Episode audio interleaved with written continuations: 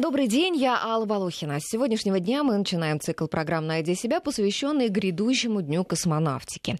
Мы будем говорить со специалистами, работающими в сфере космоса. Сегодня разговор пойдет о тех, кто создает транспортные корабли и космические станции. Вспомним, какие корабли были раньше, узнаем, какими они будут в дальнейшем, какова специфика устройства жилых отсеков космонавтов, какие условия и потребности должна учитывать космическая архитектура и инженерия мире.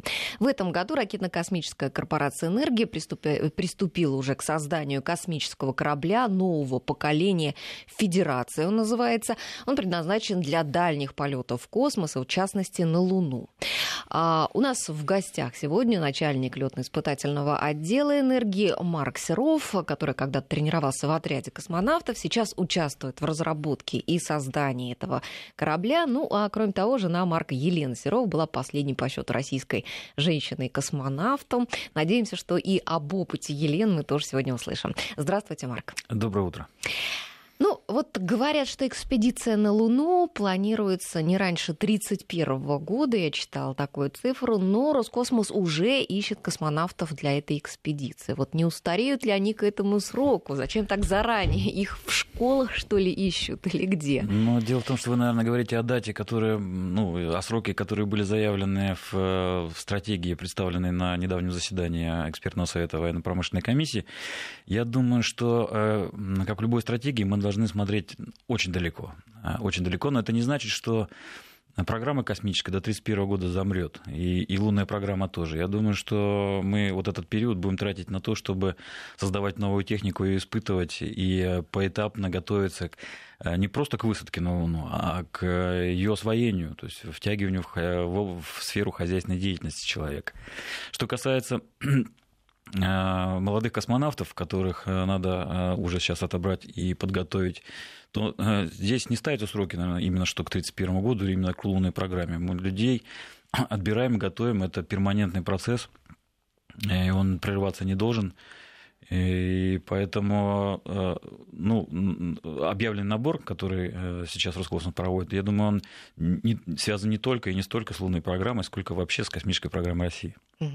А, ну, вот я слышала просто, что вот именно в этот лунный экипаж от 6 до 8 человек набирают. Ну, может быть, действительно это имелось в виду в общем смысле. Ну, тут еще вот какая вещь. Э, дело в том, что средний возраст э, космонавта-профессионала, он э, отнюдь не молодой. Дело в том, что профессионал и космонавт, он складывается все-таки протяжении какого-то времени. И это должен быть зрелый человек. Ничего страшного, если а, эти ребята, которые сейчас в 25 лет будут отобраны и будут готовиться там какой-то период, годам к 40 станут суперпрофессионалами и все-таки высадятся на Луну. Ну, вот сегодня на орбите живут только космонавты и изредка, наверное, космические туристы, да, но через какое-то время, наверное, а, космические станции станут и местом работы и жизни большого количества землян, да, такие планы на дальнюю перспективу. Но а, тем не и тогда вот, наверное, еще важнее станет то, как устроены вот эти космические станции. Но вот а, как выглядели союзы, да, транспортные корабли, многие видели в хронике фотографии, да, как выглядела станция Мир и как МКС сейчас выглядит. Давайте мы, вот, может быть, с самого последнего, с, вот с Федерации начнем, с самого нового. Как будет выглядеть Федерация, как она будет устроена и будет ли в ней что-то принципиально новое? Ну вот э, начну немножко издалека. Вы очень важный тренд затронули по поводу того, что э, очень скоро, наверное, в космос будут летать не только профессиональные космонавты, но и разные специалисты разного профиля, которые нужны будут вот этой космической индустрии в космосе. И это даже прописано в, в наших стратегиях, в основах космической политики о том, что постепенно а, круг а, людей, участвующих в космической деятельности именно в, в, в космосе, должен расширяться.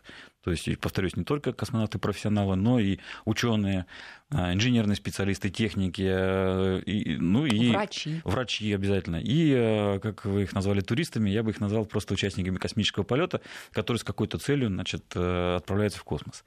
Так вот, с этой точки зрения космическая техника тоже развивается, а, потому что это вещи взаимосвязанные. Если экипажу комфортно и удобно работать, э, неважно, он э, турист или профессионал, то это впрямую влияет на надежность и эффективность. И вот э, когда мы приступили к созданию нового транспортного корабля, мы много из таких вещей ставили во главу угла.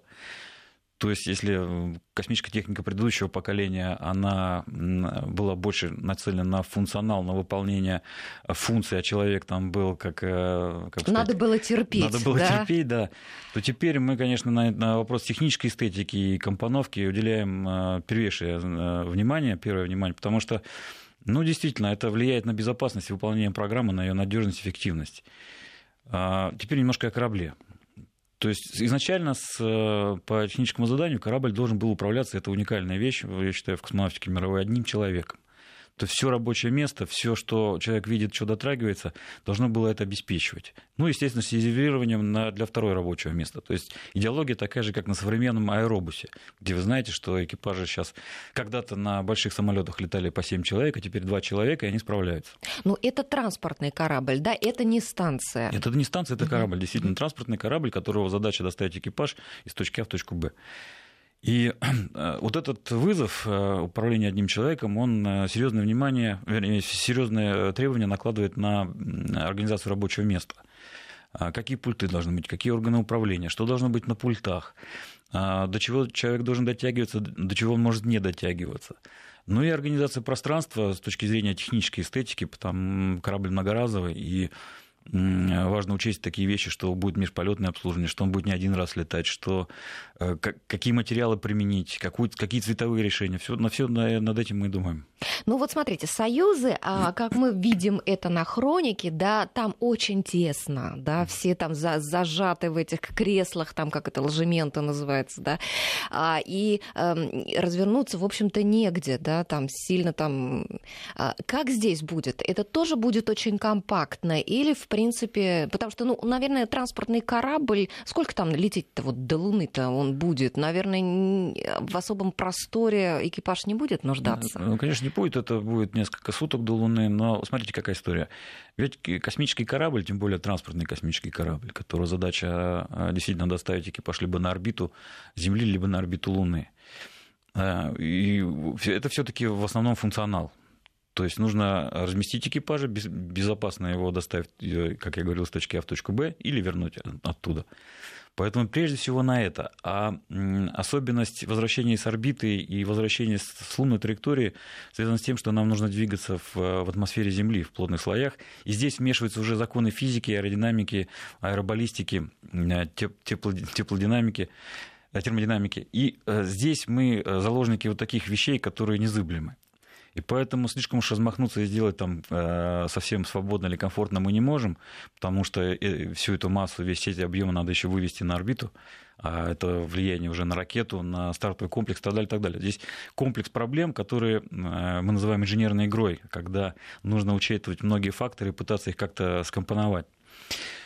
А если говорить сравнение Союза с Федерацией, то их сравнить-то не, не совсем можно, потому что Союз, конечно, создавался когда-то как часть лунной программы, но он с тех пор сильно трансформировался, и, и сейчас это фактически корабль для полетов, для транспортно-технического обеспечения станции. Для полетов Я удивлена, что он тоже создавался для то, полетов на Луну. Да, он тоже создавался в 60-х годах, э, первой версии Союза, тогда он так не назывался. Э, это именно был элемент лунной программы, лунный орбитальный корабль. А, и, но сейчас, еще говорю, он сильно изменился, и сейчас это все-таки корабль для полетов на околоземную орбиту. А Федерация это корабль, который для полета со второй космической скоростью. Здесь и сравнить чрезвычайно сложно. Хотя вот с точки зрения э, компоновки и работы экипажа, ну давайте попробуем сравнить. Ведь у Союза у него не один отсек, а два. И это э, для полетов э, там, больше, чем несколько часов, а, скажем, несколько суток, это подспорье. И в этом смысле мы говорим, что Союз, да, он удовлетворяет требованиям от работы экипажа на до нескольких суток. Если говорить Федерации, то... Ну, там нет нескольких суток ведь не требовалось, ну, раньше, да? раньше ведь... Э, сейчас вообще до, до, коли, это, до малого количества сейчас, часов да, сократили. Мы совсем недавно летали двое суток даже на орбиту Земли к станции, и это как бы время достаточно для того, чтобы почувствовать неудобство. Угу. А что касается Федерации, то Здесь мы, опять же, вынуждены были э, отказаться от дополнительных отсеков в, в пользу того, чтобы э, э, сохранить массы, для того, чтобы обеспечить аэродинамику, аэробаллистику. Но внутренней компоновкой мы пытаемся такие вещи купировать. Я имею в виду, что там, 3, 4 или даже 2 человека в одном объеме это не всегда комфортно, ведь есть еще и санитарно-гигиенические всякие потребности, и, и сон, и отдых, и питание. Но мы стараемся это как-то решать, сделать функциональные зоны, разграничить их, обеспечить удобство. Нам в подспорье невесомость, потому что мы включаем трехмерное мышление. То, что, как вам кажется, надо на Земле в плоскости делать, то в космосе совсем не обязательно. Поэтому как-то выкручиваемся из этого. Ну вот и в заключение вот эта тема, потому что э, долго лететь и много людей в одном объеме. Но смотрите, у нас даже незнакомые люди едут в Владивосток в купе 10 суток, ничего, нормально. А здесь, в общем, экипаж, слаженная команда, практически семья. Ну, а, когда космонавты отрываются от Земли, да, там взлетают, выходят в атмосферу, они же испытывают э, большие перегрузки. Да? Скажите, а вот с помощью каких-то инженерных усилий а, можно ли облегчить космонавту испытание вот этих перегрузок? Может быть, там в какой-то позе ему легче их переносить? Вот, вот как это? А, вот э, сейчас, опять же, издалека начну. Дело в том, что физику не отменишь. И чтобы стартовать э, с поверхности Земли и оказаться в космосе, достичь хотя бы первой космической скорости, все равно надо преодолеть земное притяжение.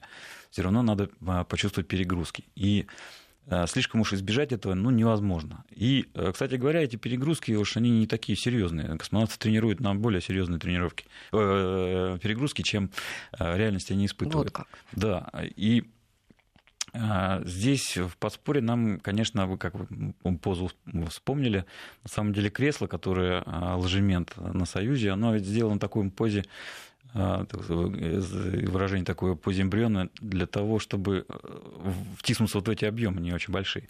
Вот на новом корабле кресло другое, кресло более современное, оно антропометрически нейтральное, то есть оно подгоняться может под любого человека.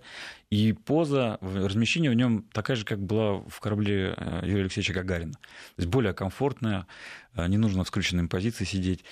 То есть здесь мы тоже как-то решаем эту проблему. А, но вот когда говорить о возвращении э, с орбиты или с траектории перелета к Луны, там тоже перегрузки есть. Здесь мы решаем проблему больших перегрузок с помощью аэродинамики. Вот я говорил о форме спускаемого, возвращаемого аппарата корабля Федерация, она именно таким образом и выбрана, она вот такая вот, э, как не пирамида, а освещенный конус, для того, чтобы увеличить э, подъемную силу при возвращении, то есть аэродинамическое качество еще есть такое понятие, для того, чтобы он ну, двигался в атмосфере по более плавной траектории, и экипаж испытывал в том числе и меньшие перегрузки. А если еще вспоминать о союзах, то а, космонавты берут с собой из дома там какую-нибудь игрушечку подвешивают они перед собой там на резиночке, но это не имеет отношения там, к дизайну или к чему-то такому, да, это имеет чисто функциональную цель, да, вот что показывает эта игрушка, и будет ли нужно такое приспособление на Федерации, или это уже как символ такой? Ну, это скорее символ, потому что, ну, конечно же, невозможно не почувствовать невесомость, если ты в ней оказываешься. То есть по этой игрушке как бы определяется, ты в невесомости уже да, или это нет? Это скорее да? талисман, и это уже традиция очень хорошая. И, э, как вы знаете, эти талисманы выбирают обычно дети космонавтов. И каждый космонавт, который первый раз летит, э, ему дается право выбрать эту игрушку. Это скорее талисман, это скорее традиция. А, но вот такой придумали под нее основание, что это вот такой индикатор невесомости. По-моему, хорошая традиция, и ничего страшного не будет, если она будет продолжаться еще очень долго. А вот интересно, что космонавты берут с собой на борт, чтобы, может быть, ну, какой-то навести там себе уют, да, вот на станции. А вот Елена что-нибудь брала, что-нибудь рассказывала она о своих попытках, усилиях там как-то обуютить это пространство? Ну, традиционно космонавты, конечно, берут э, какие-то вещи памятные с собой, фотографии, письма, книги, может быть. А, Елена конкретно, она брала вещи, э, э, ну, очень утилитарные, то есть, которые ей э, и дома нужны. А, например, мочалку надела с собой. Так вы, знаете, такая на руку одевается. Очень, и, очень, и очень здорово она пригодилась, потому что в, в, в обычном наборе Э, санитарных принадлежностей не предусмотрено космонавтов. Ну, обычно же э, у нас на мире была даже баня. Была даже баня, да. Да, ни у кого не было такого. У нас была баня. И я помню вот эти кадры, когда Валерий Поляков там из окошечка этой бани выглядывает и веником хлещется.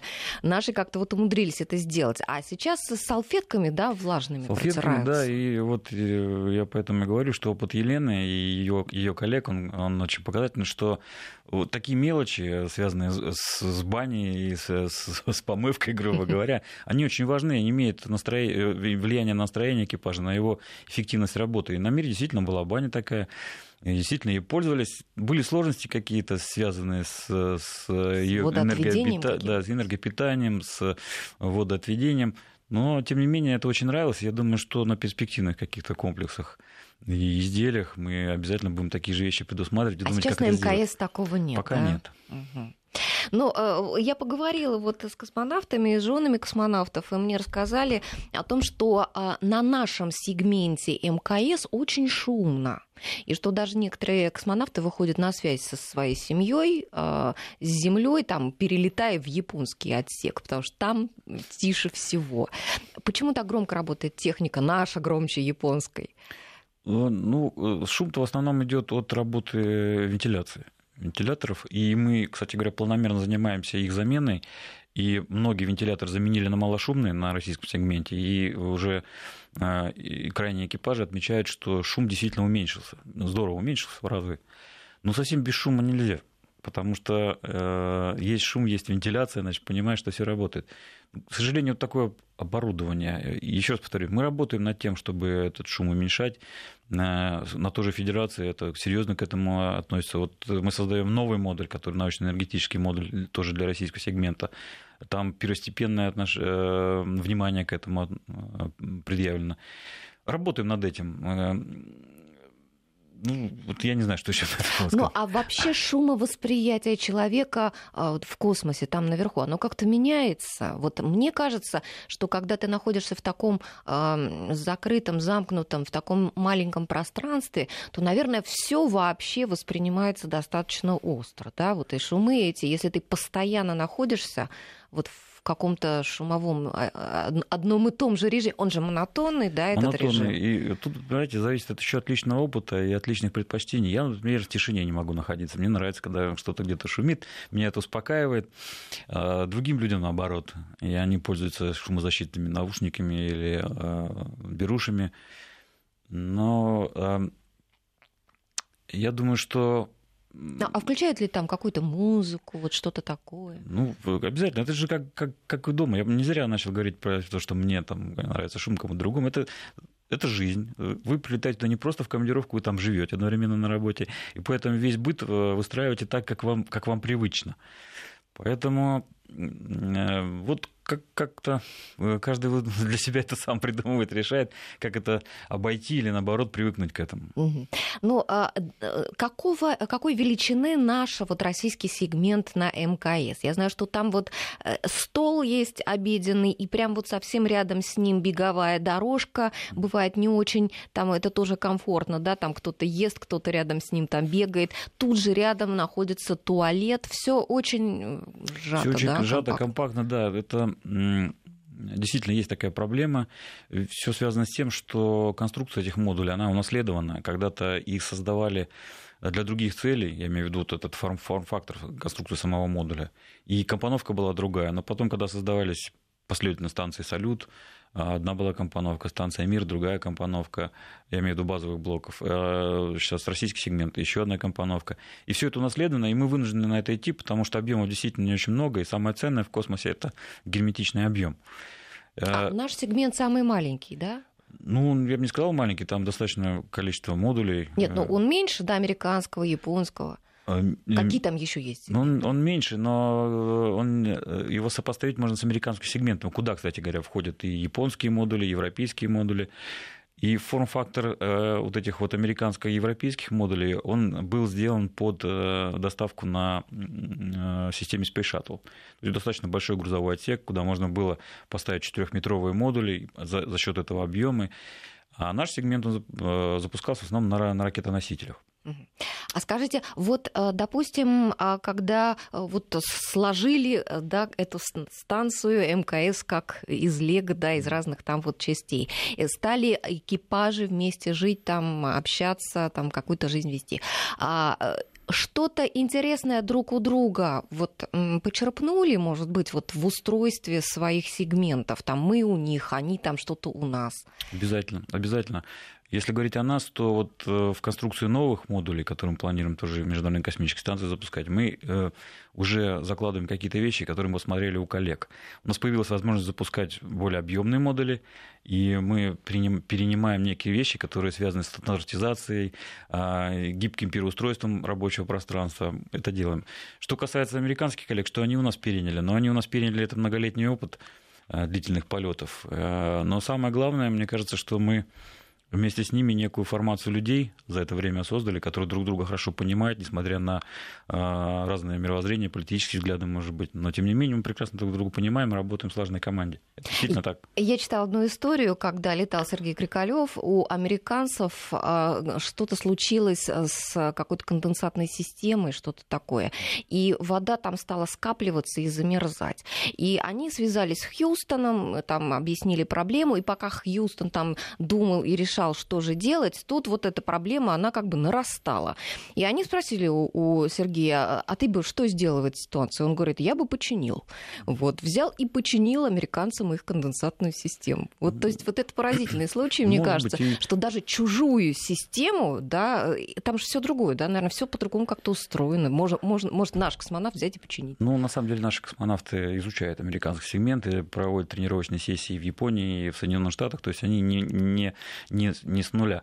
И таких историй масса. Вот, кстати, в полете у Елены тоже была ситуация с, нештатно связанная с американским сегментом, когда у них произошла утечка из э, контура системы обеспечения теплового режима, и весь экипаж, включая американских коллег, можно сказать, спасались в российском сегменте. Начали замерзать, да? Что там происходило? Там утечка э, э, вот этого теплоносителя, она считается опасной, поэтому прежде чем разобраться в этом всем, сначала всех собрали в российском сегменте, потом поэтапно все вместе начали работать по устранению этой работы.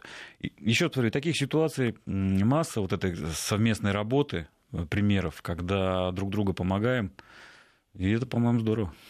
Ну, а вообще до какой степени космонавтам разрешается менять что-то на станции? А, тут, скажем так, вопрос э, делится на две части. Во-первых, э, как это формально сделано? Формально, конечно, он ничто не может делать без указания Земли, без указания ЦУПа. Что-то может только в мелочах изменить по своему усмотрению. Но на самом деле вы же понимаете, что экипаж там живет. Он не, не, не, не приезжает на работу временно, а он живет. А если человек живет, он сам лучше знает иногда, чем Центр управления полетом, что нужно сделать, а что не нужно делать. Поэтому тут иногда возникают дискуссии у экипажа с землей, да. А, ну, как-то все А пример какой-нибудь можете привести? По поводу чего может возникать дискуссия? А, бывает так, что экипаж по своему усмотрению какое-то оборудование может убрать в другое место. Да? И даже попытаться это доложить э, ЦУПу, но ЦУП считает по-другому. А может, это... тогда лучше не докладывать? Поэтому происходит иногда и так. Ну хорошо. Сейчас мы прервемся буквально на две минуты на новости и вернемся к обсуждению.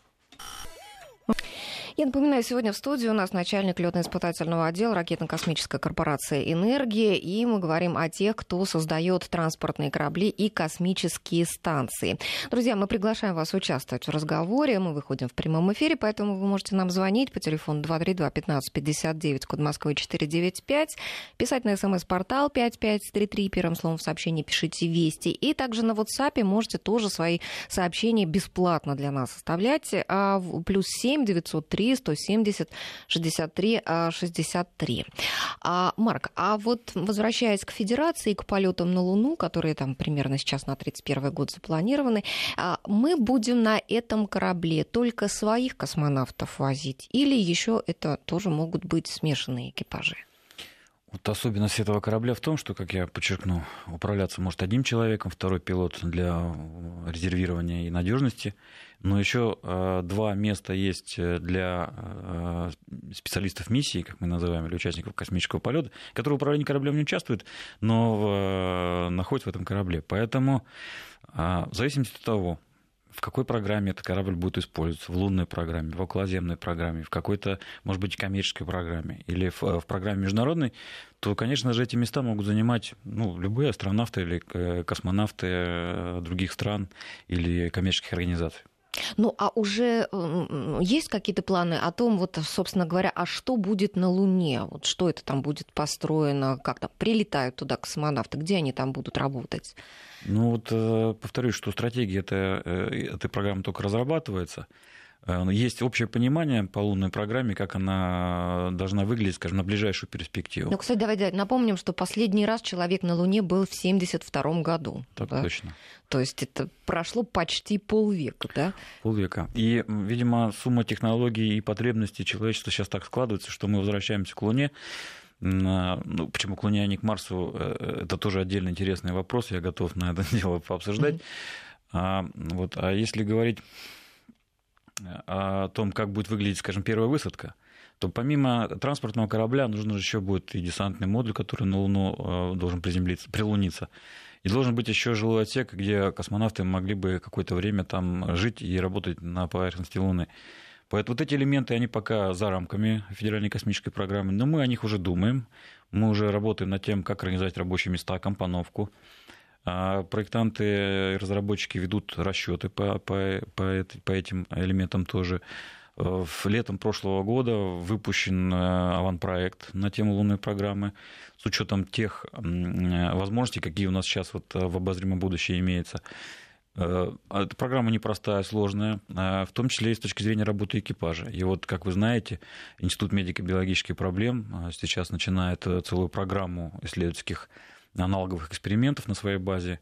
И в том числе мы в этой программе тоже планируем участвовать для того, чтобы отрабатывать какие-то такие сложные операторские вещи и понять вообще этот циклограмма, алгоритм работы экипажа в такой вот сложной программе, каким должен быть и какие есть болевые точки для того, чтобы на них обратить внимание. То есть работа такая, вы понимаете, идет не только техническая, но и организационная, и научная, и в надежде на то, что тому периоду, когда у нас появится больше возможностей, мы уже будем иметь все компетенции, всю сумму технологий для того, чтобы э, программу такой сложности э, реализовать. А э, сам корабль Федерации, он сейчас на какой стадии, в виде чего? Сейчас мы заканчиваем разработку конструкторской документации, которая нужна для того, чтобы начать делать железо. И уже в конце этого года планируется э, начало изготовления и сборки э, макета для статических испытаний. Что такое макет для статических испытаний? Это практически корабль, его конструкция, э, которую специальным образом нагружают для того, чтобы вот оценить его устойчивость к статическим нагрузкам. То есть это уже достаточно продвинутая стадия. Ну и ведь и сроки-то у нас серьезные. Мы же в 2021 году уже должны корабль запустить в беспилотном режиме с космодрома «Восточный». И к этому времени нужно успеть построить стартовую площадку, нужно подготовить ракету и нужен корабль. То есть это не так много времени. Конечно. Поэтому мы очень в сжатых э, сроках и э, плотном графике. Но мы пока в графике, и поэтому и, и наша работа, вот конкретно моего подразделения летно-испытательного, в этом году предстоит очень напряженная, потому что совместно с конструкторами, с компоновщиками нам нужно вот эти все вопросы, о которых мы с вами выше обсуждали, комфортности, удобства и правильных действий экипажа, мы все должны уже в этом году попытаться реализовать. Вопрос от нашего слушателя. А есть ли на станции на МКС 3D-принтер? Вот что-нибудь печатать? Есть, есть 3D-принтер, а, который наши американские коллеги эксперимент такой провели, проводят, он стоит пока без дела. И готовится 3D-принтер к полету наш, отечественной разработки Томского политехнического университета. Э, мы планируем серию экспериментов. Э, и э, в своей повседневной работе, кстати говоря, прототипировании, а, макетировании мы уже используем 3D-принтинг. И мы понимаем, что эта технология, этот тренд очень хороший. И э, на, таки, на, на, на, борту космических аппаратов, удаленных тем более от Земли, когда транспорт-техническое сообщение не всегда возможно, то так вот подобная технология, она здорово выручает с точки зрения изготовления каких-то материальных частей, а, запасных частей, инструментов. И вот на борту российского сегмента, я надеюсь, уже в этом году, может быть, в следующем, мы такой эксперимент начнем и э, посмотрим, насколько это все работает. Ну, может быть, даже когда-нибудь в дальнейшем прям и строить станции начнут в космосе с помощью 3D-принтинга. Э, это, кстати говоря, не так уж и фантастично, э, как звучит. Э, действительно, и такие, я знаю, уже технологии, точнее, такие проекты уже есть, разрабатываются. Есть еще более экзотичные проекты. Я, э, будучи на подготовке в в Центре подготовки космонавтов был с экскурсией в Институте макрокинетики Академии наук у нас в Черноголовке. Там обладают технологией создания макрокомпозитов или же материалов на основе сверхвысокотемпературного синтеза. Что это значит с нашей точки зрения? Сейчас вы поймете всю прелесть. Если вы на Луне выкапываете какую-то фигурную э, яму, под, под элемент конструкции, засыпаете туда в виде порошка вот эти вот компоненты, нужные для сверхвысокотемпературного синтеза, и просто поджигаете в отсутствии кислорода, потому что это самоподдерживающий процесс э, для вот этих вот веществ, то вы получаете элемент конструкции готовый, причем а, с заданными свойствами. И вот э, такие технологии, э, ну, наряду с еще с э, технологиями трансформируемых надувных конструкций, с технологиями, отверждаемых э, под воздействием радиации и так далее, 3D-принтинга и так далее, и так далее, вот это те инновационные прорывные вещи, которые могут здорово нас продвинуть в космической программе по сравнению с традиционными. Ну, а сейчас вот уже на МКС какие-то новые материалы используются? Ну, смотрите, какая штука. Космонавтика с точки зрения материаловедения достаточно э, э, э, консервативная. Связано это с тем, что многие материалы должны пройти сертификацию не только на надежность, прочность, но на и возможность использования вот герметичных объемов, потому что многие материалы, которые мы не замечаем вокруг нас, они на самом деле воздействуют на окружающую среду, газят, как мы говорим, выделяют какие-то вещества, которые в герметичном объеме в космосе ну, нельзя этого делать. Поэтому целая система сертификации придумана. Из новых материалов, которые мы сейчас будем применять на Международной космической станции, а впоследствии для нового корабля, для внутренних, для подчеркну, отсеков для интерьеров, ну, поликарбонат. Для нас это ну, уже привычный материал здесь на Земле, а вот для космоса пока это новое. Но это перспективные с точки зрения интерьеров, потому что его можно как угодно формовать, какие угодно придавать ему формы, окраску, цвет, и это износостойко. Поэтому раз. То есть а это будет какая-то космическая мебель? Ну, э, панель интерьера – это вещь, которая э, выполняет и функции и стены, и мебели, и всего остального в космосе. А, ну, а если она, говорить... она, может быть, еще и шумопоглотительной какой-то функции. Да, то есть да, вы понимаете, что да, здесь мы вот борьбу с шумом ведем по разным направлениям, в том числе и здесь. Если говорить о корабле Федерации, то он на очень большой, на очень большой процент э, состоит композитный. Мы даже рассматривали возможность создать герметичный отсек полностью композитный. И есть уже экспериментальные образцы сделаны. Сейчас мы проводим исследования на допуск подобных э, конструкций к использованию в жилых отсеках. Но даже если у нас э, герметичный отсек, отсек экипажа в корабле пока будет изготовлен как алюминиевый, ну, алюминиевый сплав, традиционной для космической техники, то остальная часть на большой, на большой процент делается из композитов. Это нам э, экономит время, э, стоимость, веса. Поэтому это тренд, который мы тоже отслеживаем и будем это развивать. Э, друзья, ну тут вот э, есть вопрос от слушателей, там такой вопрос до звания слушательницы, но мы даже не стали выводить в эфир. Ну были ли американские космонавты на Луне? Ну прям не хочется даже тратить на это время. Ну давайте потратим на самом деле. Ну сколько же можно это уже? Же, это же очень интересно. Но вот э, для, для того, чтобы, может быть, с другой стороны на это посмотреть, потому что некоторые безапелляционно говорят, да, были и все. При работе но были же. Но были же, да. При работе над, пилоти... над лунной программой сейчас мы, конечно, изучаем большое количество материалов технических, видео, фото э, наших коллег. И вот даже если бы я просто изучил документацию техническую, видел тот объем работы, который они проделали. Вы решили перепроверить все-таки, да? Конечно.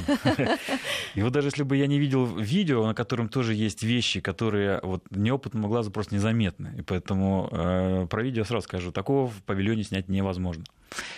А, вот даже просто изучив документацию, я понимаю, что такой проделан объем работ, который, э, проделав и не полететь, ну, достаточно глупо. Поэтому самое главное, это затраты это вот эти, вот наземные, создание испытания. Долететь это уже а, дело немножко проще, дешевле.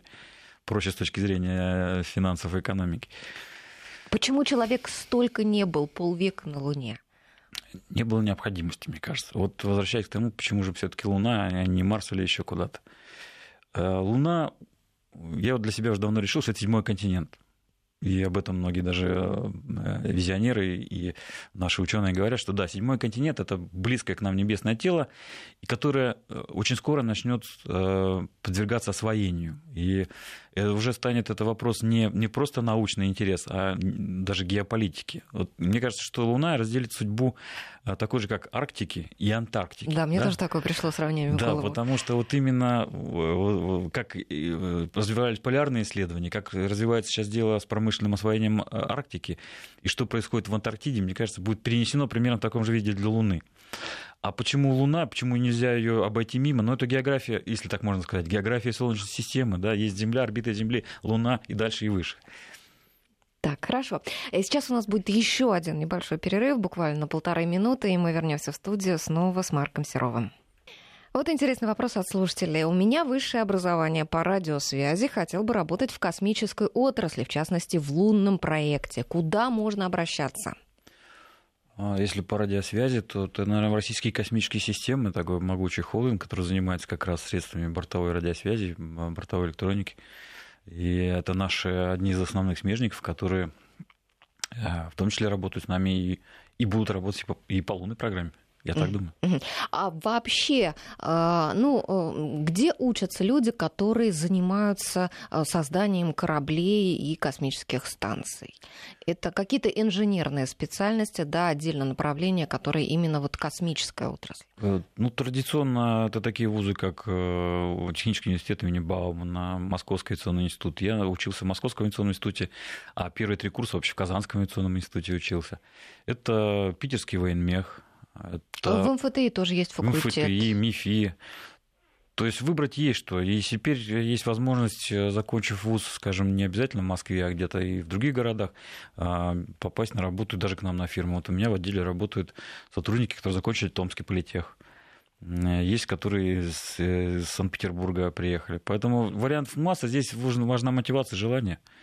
А перспективы есть у людей? Вот сейчас возник этот лунный проект, да, вроде бы появились какие-то перспективы. Э, сейчас, кстати говоря, очень молодеет отрасль. Когда некоторое время назад она была, средний возраст очень высокий в связи с тем, что в 90-е годы не очень внимания было космонавтике. Сейчас очень много молодежи, и вот в моем отделе тоже очень много, в основном молодежь э, мотивированная, горящая, желающая работать и летать в космос.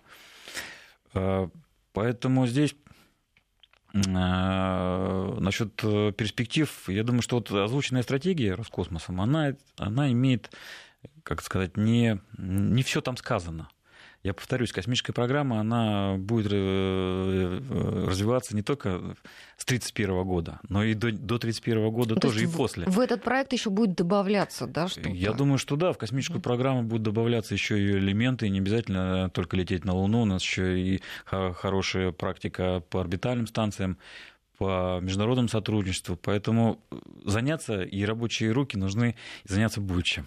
Спрашивают слушатели, обогнал ли нас Илон Маск?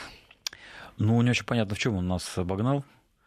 Потому что, я ну, так понимаю, он... Falcon 9 возвращающийся все таки э, ну, тут вот смотрите, какая штука. Э, много дискуссий на эту тему. У нас тему пока идет. нет таких технологий. У нас такие технологии были еще в 80-х годах. Так. Э, у нас ракетоноситель энергии, она предполагалась, что она будет частично возвращаемая. Такие технологии были, кстати говоря, у самих американцев, Соединенных Штатов, когда система Space Shuttle, вот, и знаете, твердотопливные ускорители, они были тоже повторного использования.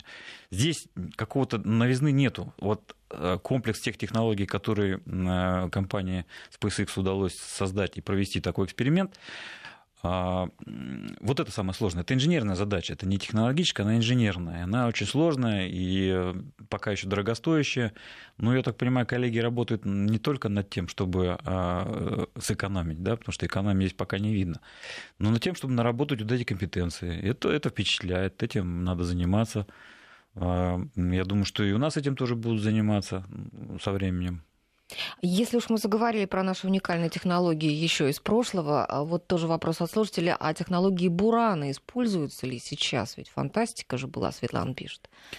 Ну, в какой-то части. Дело в том, что от программы энергии Буран э, двигатели, которые э, тогда были разрабатывались, они используются сейчас, в том числе и нашими американскими коллегами на, на их ракетоносителях. А, опыт работы по конструкционным материалам, теплозащитным материалам, А, кстати говоря, по той же эргономике, организации работы экипажа мы этот опыт поднимаем, изучаем и используем. Но в прямом, э, в прямом виде взять и применить э, какую-то технологию или там чертеж взять, это, конечно, невозможно. Это другой, другой проект, другие изделия.